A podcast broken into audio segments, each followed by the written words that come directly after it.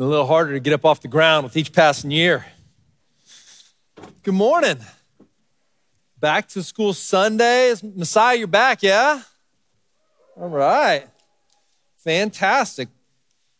Good to see you all. You know, kids, I was just thinking, uh, by, if you got a Bible, go to Galatians chapter 1. We're going to begin our study of the book of Galatians today. It's going to take us the better part of two semesters. Just thinking, students, kids in particular, you know, when I was young, I had this experience where during college, my college years, the Lord, um, that's when He led me to know that I was called to be a pastor. And I don't know that I would have valued what just happened when I was your age, like if you're young. But I want to point something out to you is one of those moments where God sort of caused me to recognize something. So when I shared with my grandparents that, that I was pretty clear that God wanted me to become a pastor, I shared that with them thinking it's not that big a deal. And they just started to cry. I mean, really cry.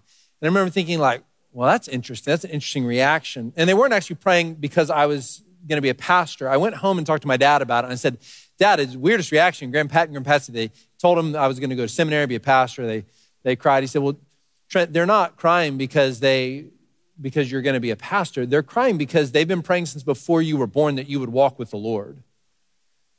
He's like, and what you're sharing with them is that you're saying yes to walk in God's plan for your life. It would be some different plan for somebody else, but for you, this is the plan. And, and you said yes to that. And that's what they're crying for because it's precious to them that you would walk with Jesus. That's all they've ever wanted for you. Is you would walk with him and love him. So the thing, kids, I want to point out to you is that we are praying for you and that that's deeply meaningful. It took me a lot of years to understand why that was meaningful, why that mattered so much. But the prayers of parents and grandparents, what dawned on me was that my life had been shaped by their prayers in ways I never knew or understood that I was where I was, making the choices I was making. And at, at, least part of that was due to the fact that I had grandparents getting on their knees and praying for me every day from before the day I came into the world. That's pretty amazing, yeah? So I just want you to know, kids, we are praying for you. We are praying over your lives. We love you. We want you to treasure Jesus. We want you to love his church. We want you to say yes to all that he has for you. And we want you to always know that life is sweeter in his will than it is outside of his will always and without exception. That's what we hope you know. But we, you are so loved in this place. So, we are turning to the book of Galatians now. We're going to study. We've been this summer, if you weren't with us, we were studying about how to pray for one another. And again, please do keep praying God's word over one another so that we might continue to grow as the church that God's invited us and called us to be. Now, let me share with you that the book of Galatians, the biggest, if I had to summarize the, the whole book in one word, it would be freedom that the book is really about what does it mean to be free. And so that's what I want to do today. I want to give us the big picture. I'm going to try and kind of give you a summary of the book. And then over the next two semesters, we're going to come back and just examine line by line, word by word, what does that mean? Uh, and so as you think about this book, if you're going to put it in one word in your mind, I want you to think about what does it mean to live a life that is truly marked by freedom? There's a lot of different ideas around that. In fact, the church I worked at before uh, coming to serve here, was in Austin, Texas. And Austin is, everybody calls it the blue dot in the Red Sea. It's a relatively liberal city in the middle of a, a pretty big conservative area. There aren't a lot of people who go to church there, not a lot of people who profess faith in Jesus. And so it is a, it's an interesting place. And we loved living there. We loved serving there, opportunity to tell people about Jesus all the time. Uh, and so it was a great experience. But one of the things, the church I started at was called First Evangelical Free Church. So similar to West Shore Evangelical Free Church, it was called First Evangelical Free Church. And in Austin, you know, evangelical had become a pretty politicized term, which it's not. It's a theological term, but it had become a political term. Uh, and so in Austin, which is more liberal, it was a dirty word, okay? Evangelical was not a fun word. So here's what was interesting. From time to time, this happened numerous times, people would show up at church and they would say, Yeah, I just decided I wanted to start exploring like life with God. What would that look like? Who is God? I want to try and examine that. And we say, Well, how did you how did you choose this church? How did you wind up here? And they would say, Well, I looked through like the, you know, I looked online and I saw that you were evangelical free, and I thought that's exactly where I want to be, a church free of evangelicals. they heard it like fat free, right? Now, if you're not in on that joke, why everyone's laughing, it's because we are evangelicals. We are here and we were there. Now, they had something in mind that was totally false about what that meant, right? Uh, which I'm not going to dive into today, but we would then share with them, well, hey, we, we need to break something to you. We actually are evangelicals and you can knock them over with a feather. They'd be like, What? You seem so normal. We would say, Well, here's what evangelical means, and here's what you may have thought it meant, you know, and it is, have you had a good experience here? And they're like, Oh man, yeah, we felt loved, and we've loved the teaching, and it's been really helpful, and, you know, one thing and the other. But I always thought it was so interesting. You know what that taught me is that when people hear free, everybody hears something different, right? Depending on like what's your background, you may hear it like, Hey, by the way, we're all laughing. If you're in here today and you're like, I came because I thought this place was free of evangelicals, it's okay. We're so glad that you're here. That may be your background, may be helping you kind of go, oh, I thought of it like fat free. But let me just give you a couple other examples that might fit you. So just imagine for a second, like if you're politically conservative, when you think of freedom, the first thing that might come to mind is freedom from government overreach. That's where you might think first. You're like, yeah, that's what freedom is. If you're politically liberal, you might hear freedom from unjust laws or unjust systems. That might be where your mind goes when you hear the word freedom or being free. If you're cheap, the first thing that comes to mind is getting something for nothing. That might be what comes to mind. You're like, hey, you know, it's free 99. That's my favorite price. All right. If you're young and you hear free, you might think freedom to not have to do what my parents tell me to do. That might be the first thing that comes to mind. I can actually decide to have sugary cereal as opposed to the healthy stuff, or stay up past my bedtime, or do whatever it is that I want to do. If you're old, you might hear freedom to do something without pain. You might hear that. If you're a student, you might hear not being in debt, freedom from having to owe a lot of money, right?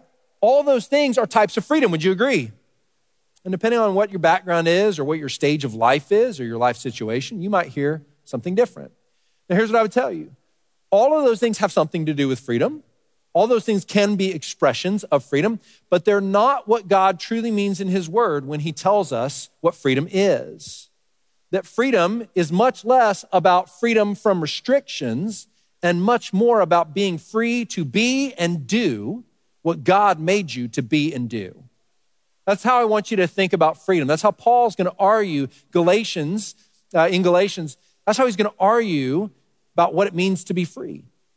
And quite often in church, we think about, okay, well, the world teaches freedom to just do whatever we want. And there is something to that idea of being free from restrictions. There are times where restrictions have to be removed in order for us to be and do what God made us to be and do. But when the scriptures think about freedom, that's how they think first. And I want to give you three expressions of freedom that are going to become deeply important that Paul's going to talk to us about. And I'm going to try and walk you through the book of Galatians so you got kind of the big picture before we dive in and go verse by verse starting next week. Everybody with me? Is that all right? All right, fantastic. All right, so three kinds of freedoms. Let me give you a little bit of background after I give you these three kinds. So here's the three freedoms. You'll see them in your sermon notes there. Kids, by the way, if you're taking notes, if you fill in the blank, we got a coupon for a free cupcake for you. All right. So that's for you. I don't need to find any 45 year olds turning in coupons for cupcakes. All right? Not for you. So the three kinds of freedom that Galatians is going to talk about when it says, what does it mean to truly be free? I mean, if you want to be free, and I, have yet to meet the person who goes, you know what I prefer? I prefer to be enslaved rather than being free. I haven't found that person yet. Freedom is going to be freedom from death, freedom from the law, and freedom from sin. Freedom from death, freedom from the law, freedom from sin. I'm going to explain each one of those to you. But let's do a little background. Let's set ourselves up well when it comes to the book of Galatians. A couple things to know. Right, Galatians is unique as, as an epistle, as one of the letters in the New Testament. One of the reasons it's unique is that there aren't many that aren't written to a specific church. So the letter to the Ephesian church is to a church in a city called Ephesus. The letter to the Corinthian church is to a church in the city of Corinth. Galatia is a region in Asia Minor, modern day Turkey. So if you're looking at a map, you see Turkey. Look in the eastern part of that country. That's where the region of Galatia was. There are about five churches in that region that Paul is writing to. So this is a letter that's going to make a circuit. It's going to go through this whole region. So as he's writing to them, here's kind of the basic blueprint that you need to know. It's a church that, as Paul preached the gospel, if you read through the book of Acts, you read through Acts 13, 14, 15, you're going to see where he's among these churches. And he's sharing the gospel with people. They come to believe that Jesus crucified and resurrected can make you right with God. If you have faith in Jesus crucified and resurrected, that you can be made right with God. They believed that. But then after Paul leaves and moves on, somebody else comes in behind him and they begin to teach that you don't just need to believe in Jesus, you need to believe in Jesus and keep the Old Testament law. All right, now let me, let's pause for a second. Let's talk about the Old Testament law because you may not be familiar with it. Some of you probably are, some of you are probably not. So, Old Testament law is most famously sort of summed up in the Ten Commandments in Exodus chapter 20. Everybody familiar with the Ten Commandments? Most of us are somewhat familiar, right? Don't steal, don't kill, don't bear false witness, don't commit adultery, those sorts of things. But that law is much broader than that. That's just sort of a, a, a sort of a grand summary or a pinnacle of it, if you will. Now, here's what Paul, as he, as, well, sorry, not Paul. Here's what the, the people coming into the region of Galatia and teaching false things said. He said, look, at one point, God picked this nation. He made a nation called Israel through Abraham. And then through Moses, he gave them a law. He gave them a set of regulations and rules. And when Jesus comes, the question becomes okay, do we, in order to be right with God, do we need to believe in Jesus and also keep that law, those sets of rules, or did that law have a specific purpose for a point in time and now Jesus is taking the story forward. And Paul's argument is that you do not need to obey the law in order to be right with God. But there are aspects of the law, because it reveals the holiness of God, that we do keep. We don't want to murder. Would we all agree with that? We keep that not in order to earn being right with God, but because we've been made right with God. So the law still serves a purpose, but it is not a saving purpose. And so there's this battle between whether the law is there as part of our salvation or whether Jesus has fulfilled that requirement of the law and now salvation is by faith alone. And Paul is going to land squarely on the it is by faith alone. Now, one of the interesting things about Galatians is it is probably the book that comes across as the angriest of Paul's letters. Now, I want you to think about that because if you've read through your New Testament, uh, Corinthians is probably the best example. People are living crazy lives in the city of Corinth. I mean, wild, crazy lives, not the kind of lives that they're supposed to live as Christ followers. And Paul does correct, he even rebukes, but there is apparently a little more gentleness. Do you know who he reserves his strongest sort of anger towards? It's people who are self righteous. It's people who are living like they've got it all together, and you need to add the law to Jesus. And his big argument throughout the book of Galatians is going to be you are not free in the way that you think you're free. If you try to add anything to Jesus, you don't have Jesus. It's not just that you're trying to add on Jesus plus the law, Jesus plus my good behavior, Jesus plus my family background, Jesus plus my you fill in the blank. He's saying it's not just that you are sort of misled, it's that you are denying Jesus himself by trying to add anything to him. And therefore, you are not free. And so he wants to describe to them what it looks like to be free. So that's a little bit of background. Now let's dive into those three kinds of freedom, okay? What's the first one? I said freedom from death. All right, fantastic, good. Let's talk about that for a moment. What do we mean when we say being free from death? All right, well, the first two chapters of Galatians start out, and they are going to start with a why should we even listen to you about freedom, Paul? Like, why does it matter? And Paul's argument is going to be because I am an apostle. The people talking to you are not apostles. I am an apostle. So he's going to argue for his authority in chapters one and the beginning of chapter two before we get to the next couple chapters where he's going to really tackle this freedom idea head on. Now, here's why that's important for us to note, okay, friends? Because we believe in a thing called apostolic authority. Now, here's what that means there are some places that you will hear the teaching that apostles still exist. That is false. Apostles were the 12 men that Jesus picked out to be his followers, Paul coming in as the 12th after Judas goes out uh, and is no longer part of that equation as one of his disciples. And they had a unique authority in the history of Christianity. They had authority to declare what was right doctrine and what was not. They had authority to, for their uh, writings to be recorded as God breathed scripture. You and I do not possess that authority, and no one can inhabit that office of apostle ever again. Everybody follow? So here's where that comes down to us. We want to ask the question well, how do we know who has the authority to tell us what's right and what's wrong, how to be free, and what it means to be enslaved? The answer is the writings of the apostles handed down to us in God breathed scripture.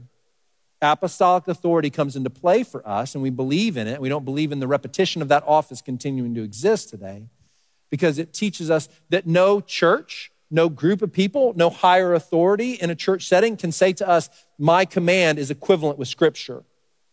Our history, our tradition is equivalent, equal in authority to Scripture. Scripture stands alone as authoritative. Church doctrine, church, church teaching only has authority where it submits to the written word of God. If I get up here and declare to you a new law, everybody, you need to do this. Everybody needs to stand on their head five times a day, or you cannot be made right with God. And I'm your pastor, and I say that it must be so why do you know that my command does not have authority? Because it's not in line with God's word. And God's written word trumps any position of church authority. You with me? That's what he's going to argue for. Like, you, you need to listen to me. I have an apostolic calling on my life. That's what he's doing in chapter one, beginning of chapter two. Then he's going to get into what it means to be free from death. That's the first kind of freedom that he's going to talk about. So here's the argument. Imagine with me for a second that how many of you have uh, your homeowners? Who's a homeowner? Okay. I am so excited for you if you have paid off your mortgage. I have not paid off my mortgage, all right? Let's imagine that I said to you, as of today, your mortgage is done. You are free from your mortgage. Wouldn't that be pretty awesome? You're like, yes, that's amazing. I mean, the discretionary income, the opportunity that comes from that, right? So, hey, your mortgage, by the way, you can just tell your mortgage company, Pastor Trent said I don't have to pay this anymore. I'm sure they'll respect that. All right? Imagine that mortgage is principal interest. I say, you are free from it. Now imagine that I said, you're free from it, but 30 years from now, on a certain day, you're going to owe all of that principal and interest. You're going to have to pay the entire thing. You don't have to pay now, but in 30 years you'll pay. Does that feel as good? Why not? Because you weren't really free. You weren't free from that debt, it was just delayed. When Paul is thinking about freedom, the first thing he says, you're not free unless you're free in this life and after this life. You're not free until you're free forever. For someone to say, you're free from your debt only to have to pay it later, you weren't ever actually free. So imagine now that you spent your entire life saying, I'm free. I'm free to do what I want. I'm free to be who I want. I'm free to go where I want. But then on the day of your death, you had to pay a debt that you couldn't pay. Were you ever free? Paul's going to say, You may think you're free, but you are not free until you're free from the penalty of your sin that you will pay upon your death eternal separation from God Himself. There is no true freedom until that is dealt with. And trying to be free in any other way, trying to deal with any other ways that you're limited, even if they're things that are rightly to be removed from our lives, is like dealing with a sore throat when cancer is ravaging your body. There is no freedom apart from freedom from death. That's Paul's first argument. Look with me at Galatians 2 16 through 19. Let me show you this now. As he gets through chapter 2, we come to these words. He says in verse 16, we know that a person is not justified, and that word there can also be translated set free, all right? It can be translated set free. You can also think of it as being legally right with God, like in a courtroom, all right? So he says, we know that a person is not justified, is not set free by works of the law, but through faith in Jesus Christ. So we also have believed in Christ Jesus in order to be justified or set free by faith in Christ and not by works of the law. Because by works of the law, no one will be justified, no one will be set free. But if in our endeavor to be justified in Christ, we too were found to be sinners, is Christ then a servant of sin? Certainly not. For if I rebuild what I tore down, I prove myself to be a transgressor. Now, there's a lot of complexity in there. We're going to get to it in the weeks ahead, but here's the part I want you to hear, all right? So, really get this now. For through the law, I died to the law so that I might, what's the next word there, church? Live to God. In other words, Paul is saying, until you are free from the penalty that the law brings into your life, until you're free from the penalty of sin, which is death, you are not alive to God. You are not truly free. Are we making sense so far? That's the first kind of freedom you need. I hope that you can see that. If you're not a, so some of you might be here today and you might hold a, what we call a materialistic worldview which is to say, you don't believe in anything immaterial, right? There's, there is no soul, there is no spirit, there is only sort of the, the, the physical mechanisms that we see. Most people don't subscribe to that. Most people, even if, if you're not a Christian, uh, if you hold some other worldview, still, I find it's rare to find someone who's truly a materialist. And so let me say this if you're not a materialist, then you acknowledge that there is something that is unseen that is real. There is such a thing as a spirit or a soul. There is such thing as unseen, intangible realities.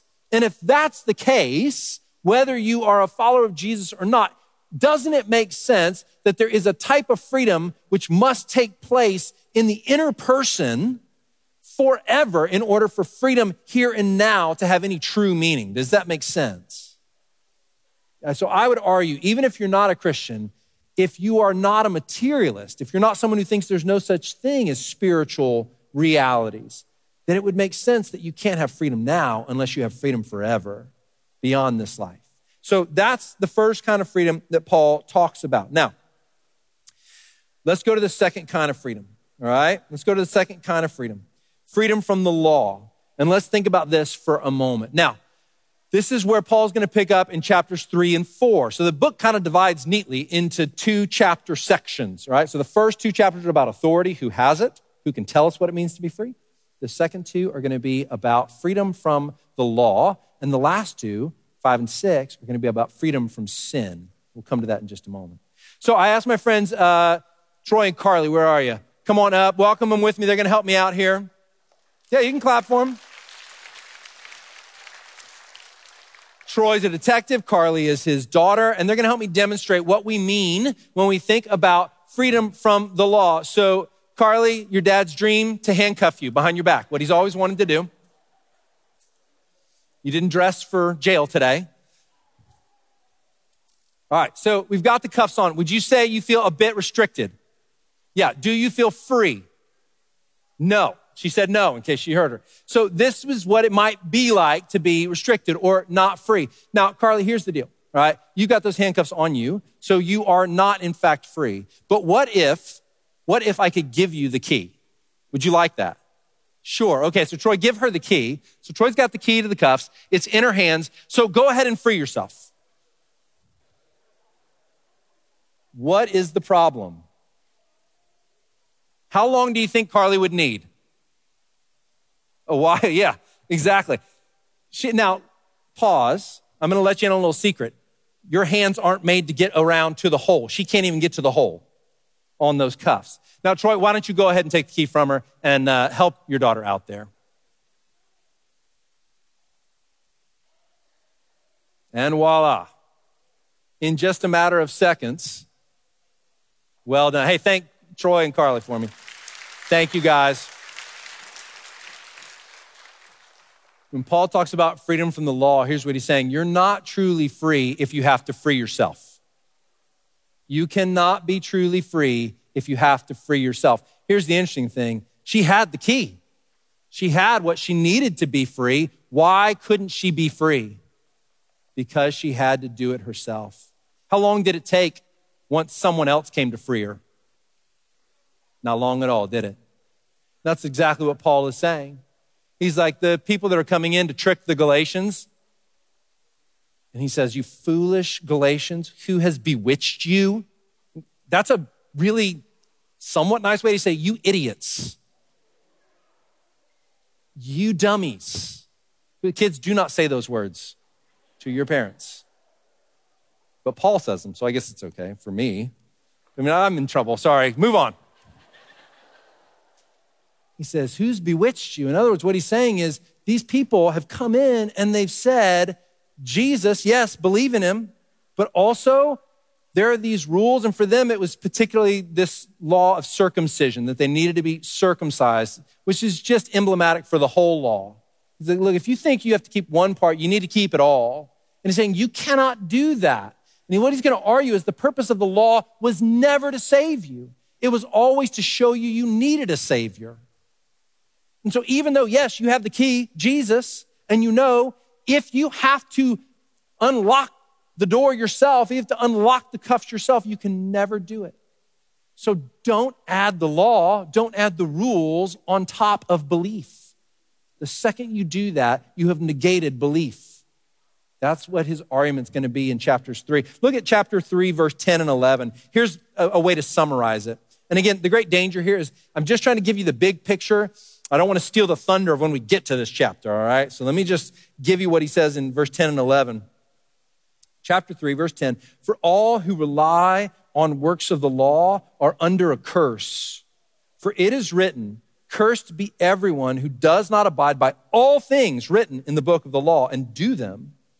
Now it is evident that no one is justified, again, set free. No one is set free before God by the law for the righteous shall live by faith. So I hope it helps you see that visible demonstration. I hope it helps you see what Paul is getting at.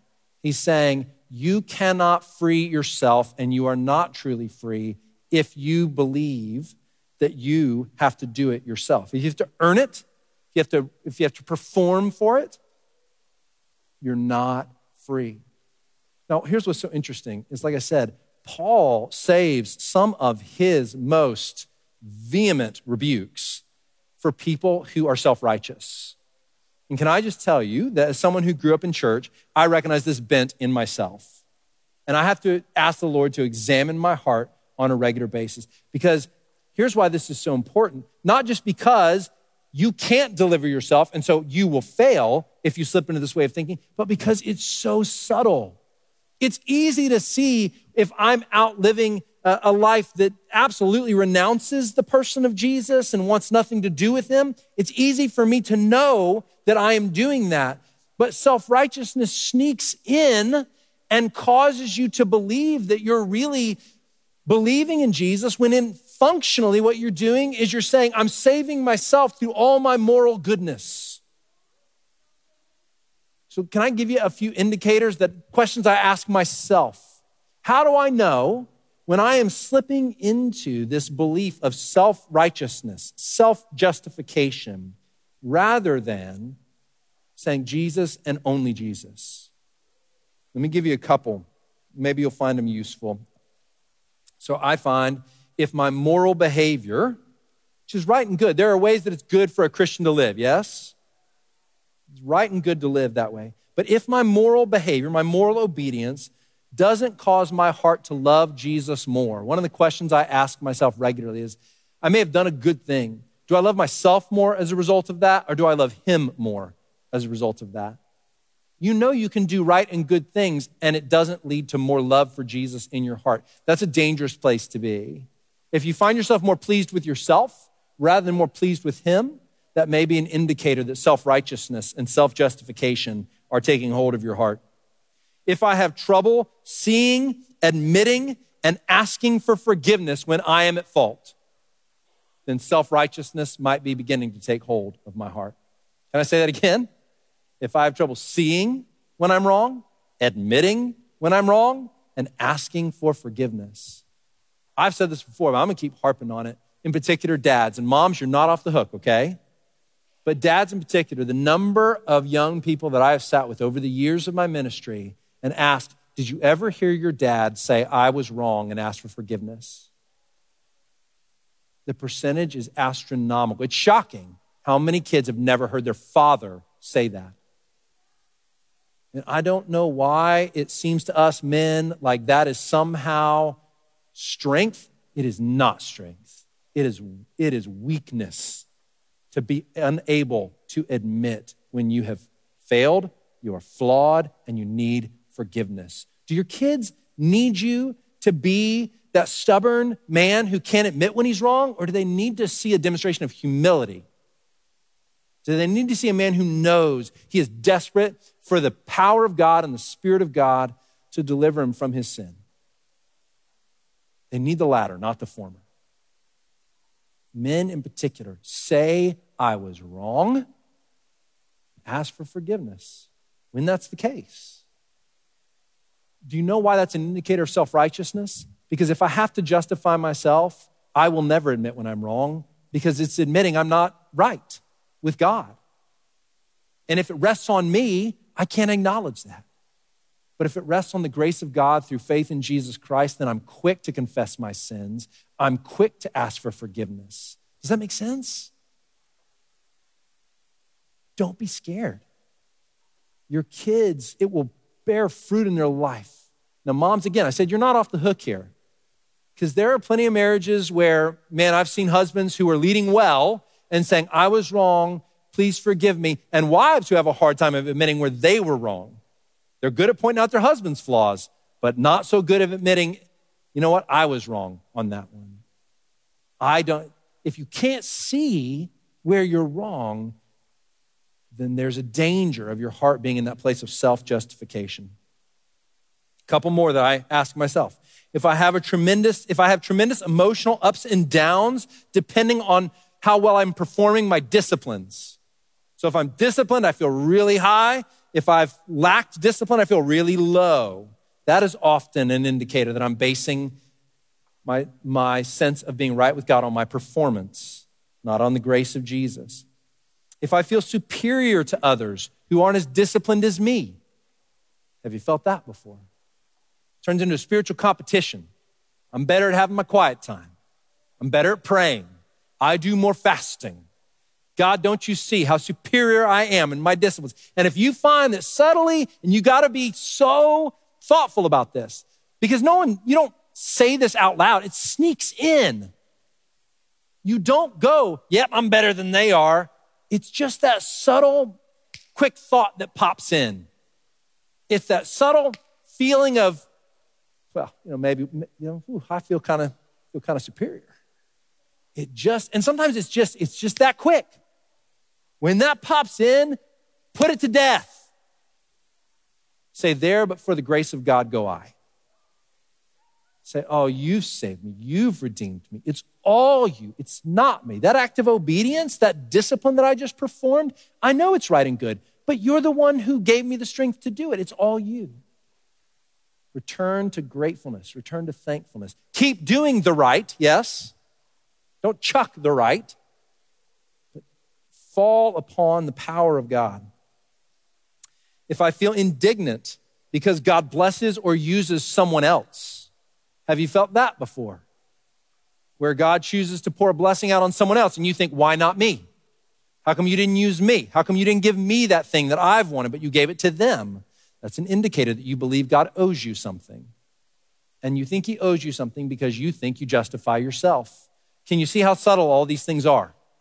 They are little ways that legalism and law based sense of righteousness slips in on us. And the last one I'll say, um, oh, I already said it, if, if I think God owes me anything, and that leads to a lack of thankfulness in my heart. Okay, so those are the first, those are the first two. Freedom from death in order to be free, you got to be free forever, not just for a little while, right? Freedom from the law. In order to be free, you got to be free from having to do it yourself. And then the last one is freedom from sin. So here's what Paul's going to do. There's going to be this argument uh, that the that his opponents would make. He's going to kind of cut them off the pass, all right? Because this happens, it's the same thing that happens in Romans, the book of Romans, Romans 5 and 6.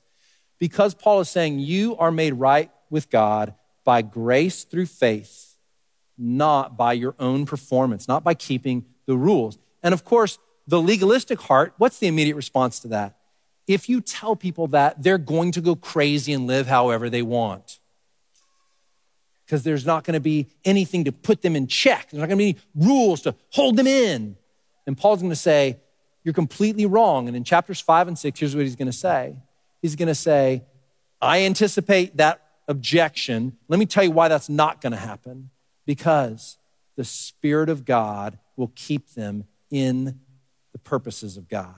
You walk in righteousness by the Spirit, not by following a set of rules.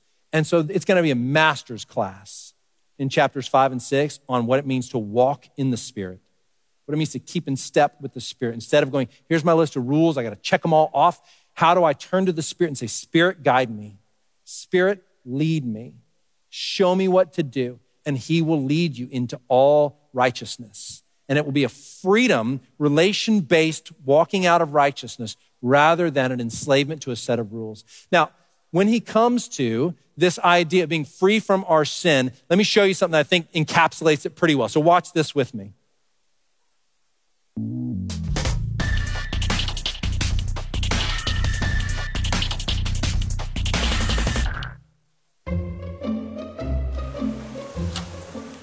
Okay, sit in that chair.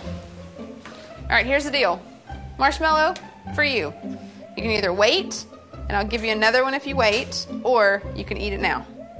When I come back, I'll give you another one, so then you'll have two. But stay in here and stay in the chair till I come back, okay? All right.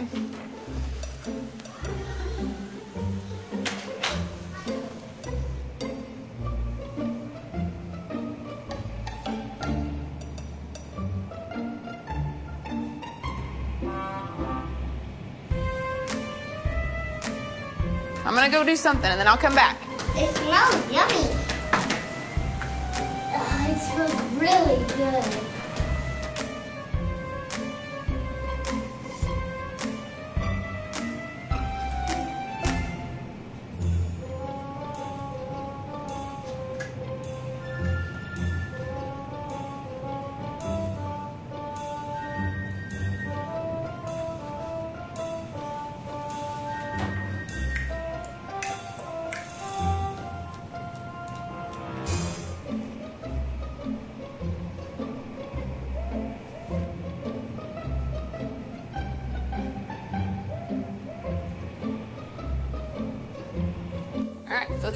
Have it now or you can wait. Okay?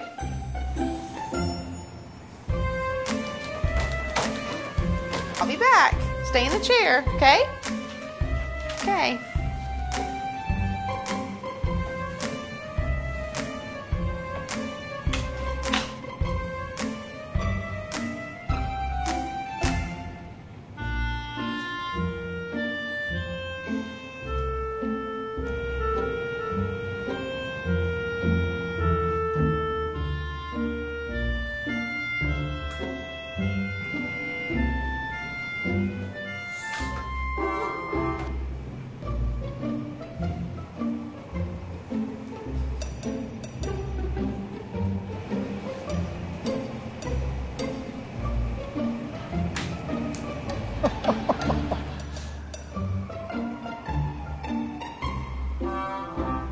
Right, so I'm gonna leave and then I'll come back, okay? So you can either eat it right now or you can wait. Either way, okay? Okay.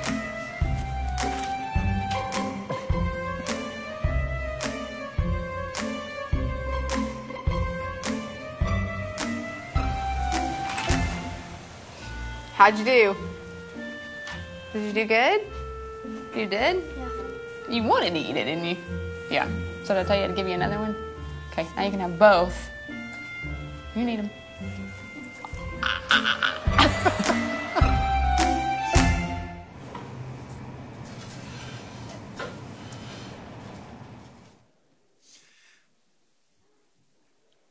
So, when, uh, you can apply that. So, when we think about freedom from sin, here's what Paul is saying. Like, have you ever felt like something you desire? You know it's not right and good, but it's like that marshmallow in front of you, and it's just too hard to resist.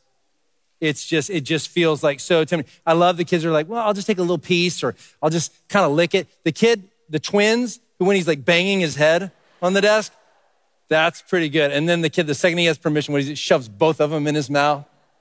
We've all felt like that before. We have a desire for something.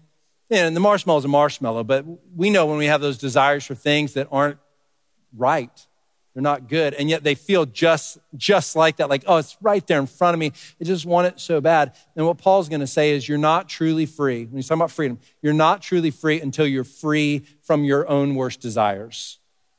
Until God sets you free from having to follow your own desires. So often, some of you may think this way like, well, freedom means freedom to just do whatever I want. But can I ask you a question?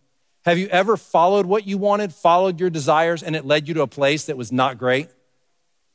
Yeah, we, we'd all raise our hand on that. We're like, oh my goodness. Yeah, my desi- your desires are not necessarily in and of yourself something that can be trusted to always lead you to the right place.